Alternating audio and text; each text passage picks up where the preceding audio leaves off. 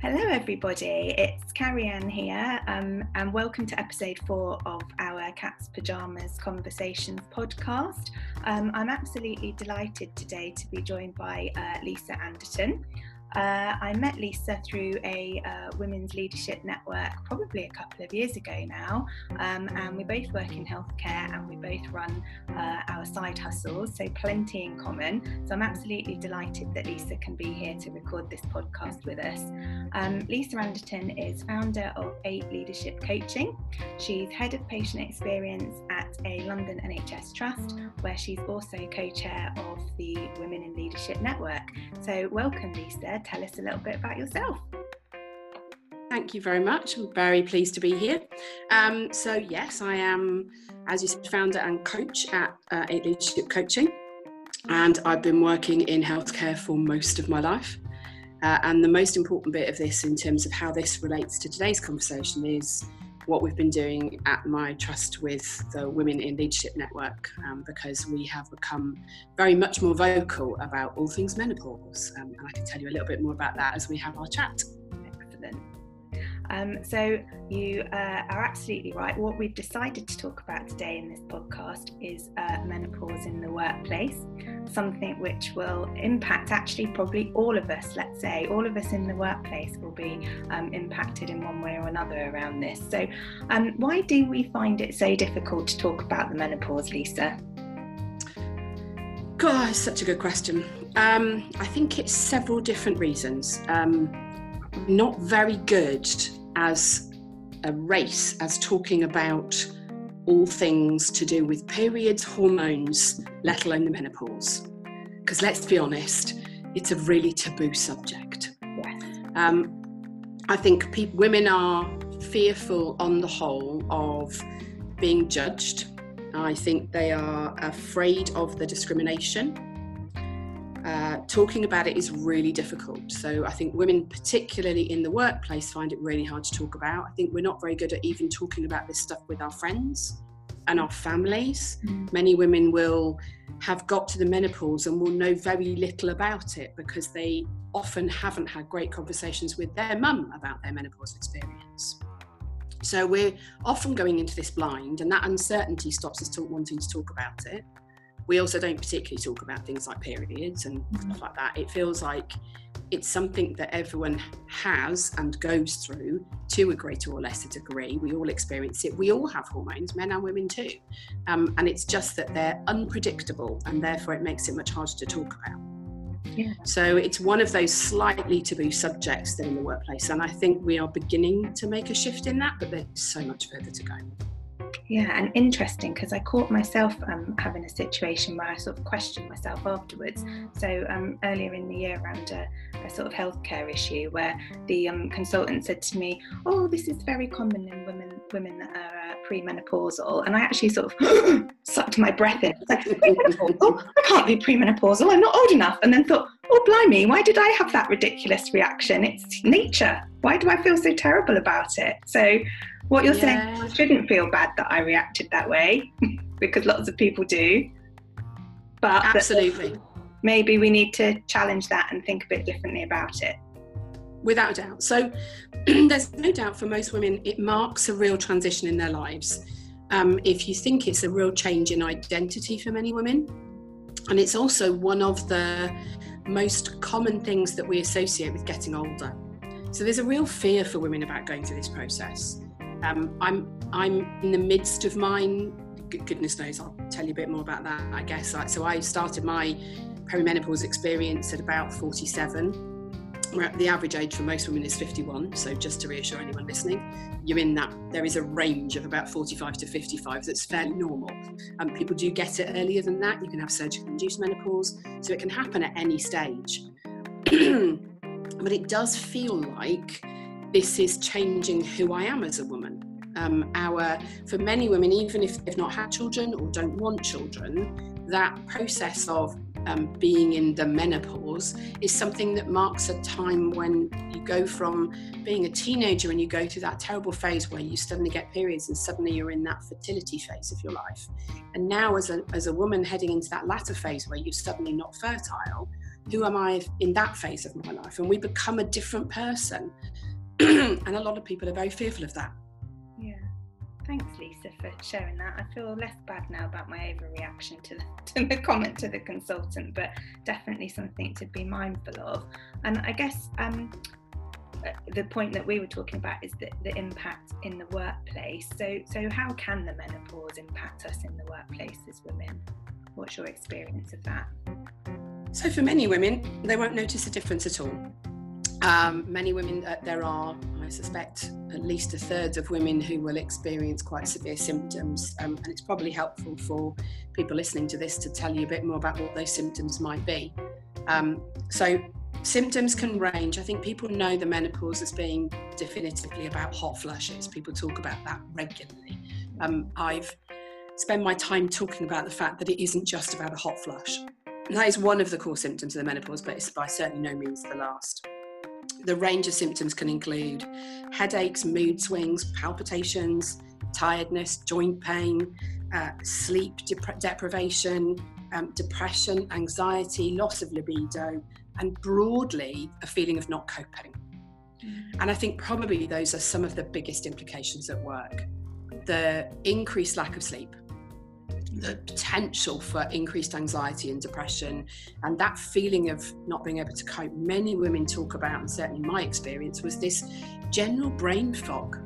I'm an incredibly capable senior leader in a workplace where suddenly, if I haven't written it down, I might not remember it at all. I suddenly feel like I've got no control over what's happening to me. And that feeling of lack of control is really destabilizing for many, many people. Um, I found myself getting increasingly depressed when I started mine, and I hadn't realized that that was even part of the process. So I became a bit more withdrawn. I stopped going out as much at that point, um, and it was only then when I started to do some research around it that I realised that these were a, a, kind of part of the collateral of the, some of the things that you can experience during menopause. Um, I had some really terrible experiences. We went; it was a genuine thing of things happening at the same time, where there was a major change happening at work, and I was also experiencing these symptoms in a way that I had no idea what they were. And I found myself on a regular basis, you know, after after some difficult conversations, finding myself in the ladies' cubicle in the toilets having a bit of a cry for no apparent reason. And that's incredibly worrying because you know we don't want to do that at work. Women, particularly, who are who very much more are emotional as as human beings for a really good way, when we experience that emotion in a way that's uncontrollable, we're really thinking that we're going to be judged as being someone who can't cope, someone who's incapable, over emotional. Um, you know, those things that we don't often want people to see. Um, and I certainly struggled to let many people see that at that point, but partly because I hadn't even recognised that that was something that would be happening to me. Mm and, and absolutely see your point about some of the worries that as women in the workplace we have around the labels that might be attached to us that always seem to be very different to to the labels attached to men when they might be displaying some of the same uh, behaviours. So I'm sure that's a whole other podcast that we could do. so we'll um, we'll stick to the theme of um, menopause in the workplace. So given um, what you've described and what you've said in terms of what people might be experiencing in the workplace, um, what tips do you have? I'm sure you do have some um, for working women who are experiencing the menopause. So I think finding out in your organisation, first of all, where there might be some advice already available. Um, many organisations, particularly in healthcare, are beginning to bring in different policies um, and different bits of information that they can signpost women to that helps them to understand it. Um, so f- find out what, what's out there already. Um, there's so much more information out there on the internet, on social media about what the symptoms are. There's some great campaigns trying to raise awareness across the country. Um, find out more about it, and then find someone to talk to. Um, many women have reported, and um, particularly given that you know menopausal women are a growing workforce, um, they, if you think about the age range that you're talking about and the, and the longer that we're in retirement, waiting for retirement, then actually there's a lot more of us out there who are at work. That there will be someone who's experienced this themselves. there will be someone else in the organisation that you might be able to talk to. And if not, find someone outside the organisation to help you understand it. Talking about it is one of the key things that we can do to help ourselves. Um, it's sometimes hard, I think, to, to consider going to seek something more psychological uh, as a support. So, you know, going to see a counsellor feels quite challenging for people. People are often worried about the stigma around that. Um, but I've found that coaching is a really big help for people going through this process. And certainly, there's a lot of coaching available in healthcare. There's lots of free coaching available, but there's also lots of coaching support available across uh, from lots of different sectors. I think it's about knowing and recognizing what your own symptoms might be and trying to understand how they will affect you at work. Like many, many things in life, acknowledgement and understanding is the first step to fixing something. So, knowing and looking at yourself and trying to understand which of those symptoms are yours, try and go and talk to your GP. They will help you to understand. Um, many women have very poor experiences with their GPs, um, but keep persisting. Arm yourself with the information, have the conversation. Many women are dismissed by some of the symptoms they have because if they're not ordinarily acknowledged as having things like hot flushes, many GPs aren't experienced enough to know how to deal with that. So find out as much as you can. There are some really simple things then that you can do.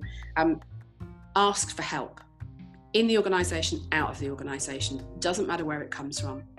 Um, talking about it is really, really valuable. You might want to think about working flexibly, um, working in a different pattern that helps you cope with whatever the symptoms you are. Having an arrangement with someone at work, and it means that you might not have to have the conversation about the menopause to start with if you're worried about opening up that conversation with your manager.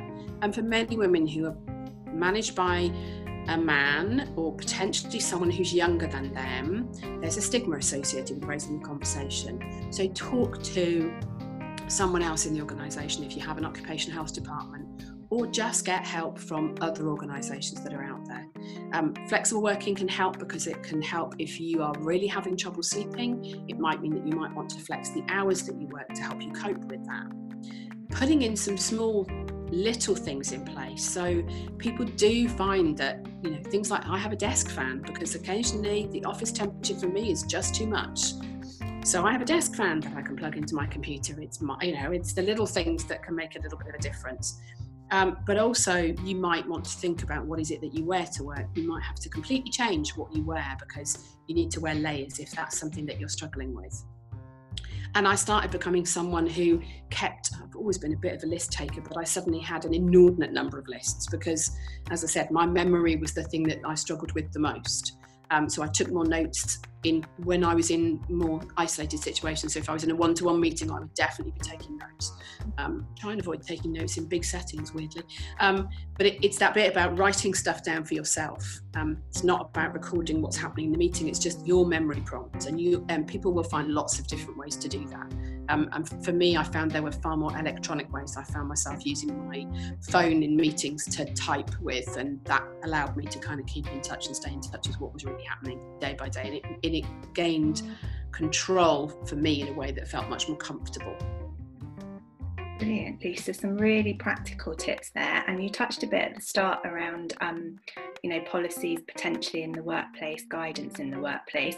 So, in your experience um, and from your research, what what can employers do to support women in the workplace who are going through the menopause? So there is quite a bit. Um, they can, as I mentioned, it's a bit about signposting to start with, so letting women know what support is available, but also opening up the conversation.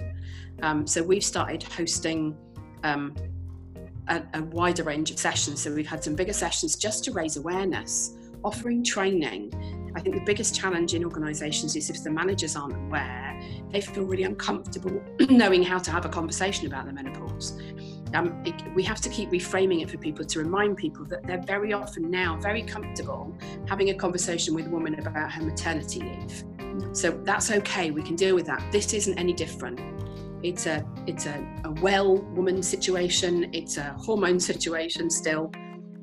And we should just we don't need to be experts in the menopause to be able to have a conversation. Um, so, so we need to do some more to train our managers and allow people to understand it so that they feel better equipped. Um, they can do little things to make practical changes. So make it clear in their flexible working policies what is it that might might be in place that would support women with the menopause, and make sure that menopause is mentioned in some of those policies, so it's clear that it's on an equal footing with other situations that people will go through. And critically, it's about um, those minor adjustments that you can make. So we talk about like I said, if desk fans are a, a, thing that you need, maybe the organisation should be looking to see what they can provide, what they can um, put in place to help women. Think about the environment that people are working in because that can make the biggest difference. Particularly in our environments, uniforms are genuinely going to be considered an issue because let's be honest, the majority of hospital uniforms aren't particularly um, menopause friendly. So, you know, what can we do to support people who might need to dress differently, do something differently? Excellent. Some really practical tips for employers there as well, Lisa. And again, um, you touched on this a bit earlier in the conversation when we were talking about sort of stigma and taboo and how difficult um, women can often find it to talk about the menopause, particularly perhaps you mentioned if they've got a male uh, manager. Um, but you know, I think I know the answer to this question. In fact, I don't think I know. I do know the answer to this question, but I would like to hear your views on it. Is menopause men's business too? Oh my goodness, yes. Um, it's everyone's business. I wouldn't keep talking about it if it wasn't.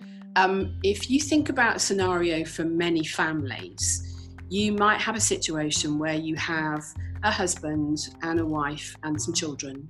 And by the time the woman is going through the menopause, they may well have teenage children at home. And you've got this perfect storm of hormones um, if that family don't understand that situation, yeah. there's real potential for that perfect storm to be just a battleground on a regular basis. Same applies at work. Every man out there has a mother, a sister potentially, a girlfriend, a wife, a daughter. It's we need to educate men as much as we do women that one, it's not an abnormal process. Two, it's not just about hot flushes um, and that actually making jokes about hot flushes just isn't okay. Mm-hmm. Um, and, and in the same way that we shouldn't make jokes about any of those symptoms for anybody going through any of these processes. So yeah, they we've all got to live with this to a greater or lesser degree. And so yeah, we just need to tell everyone about it. Thank you so much, Lisa. Um, it's been a really enlightening chat, and I'm sure it will be really impactful for many people. Is there anything you want to touch on um, just before we finish off our conversation that you might think it's important for us to mention now? The last thing is uh, we were just talking about how important it is for everybody. I think the thing that I realised the most is I went into my perimenopausal experience with very little knowledge and understanding. And I don't think you can ever be too young to know about the menopause. Um, I think we're getting better at that now, but it is important for women at every age because there's things that you can do. The way that you live your life, um, being healthy, staying healthy, is vital as part of that, how you might experience the menopause when you get to later in life. Um, and also, just to say that many women go through this and it's an absolute breeze. So, for anyone that's been listening and thinking, oh my goodness, what am I going to go through? Many women go through it without a jot of a symptom in the slightest. They're the very lucky few, and you might be one of those. So, well, all is not lost. I'm going to keep my fingers crossed that I might be one of those. but if I'm absolutely not, I know who I can come and talk to and advice from because it's going to be you as my work, workplace menopause expert. I'm going to be all over this when it starts to happen. Absolutely. I'll be your menopause mentor whenever you need it. Thank you very much.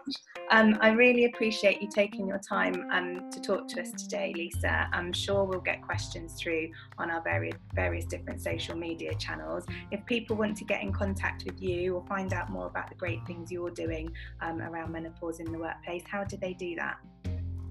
Um, so they can find me. I'm mostly on Twitter at the Lisa Anderton, um, but I'm also on Instagram and any other places that you find me. And if you tag me in this podcast, Carrie Ann, I will make sure that if there are questions that come up, I'll keep an eye out and I'm very happy to answer any questions that people have got. Brilliant, that's great. Thank you so much, Lisa. I'm sure we'll be inviting you back for a cat's pajamas convo at some point in the future, if not about the menopause, about many of the other things we've uh, had discussions about in your role as a coach. So, really appreciate you taking the time to be here, and um, thank you so much to everyone for listening.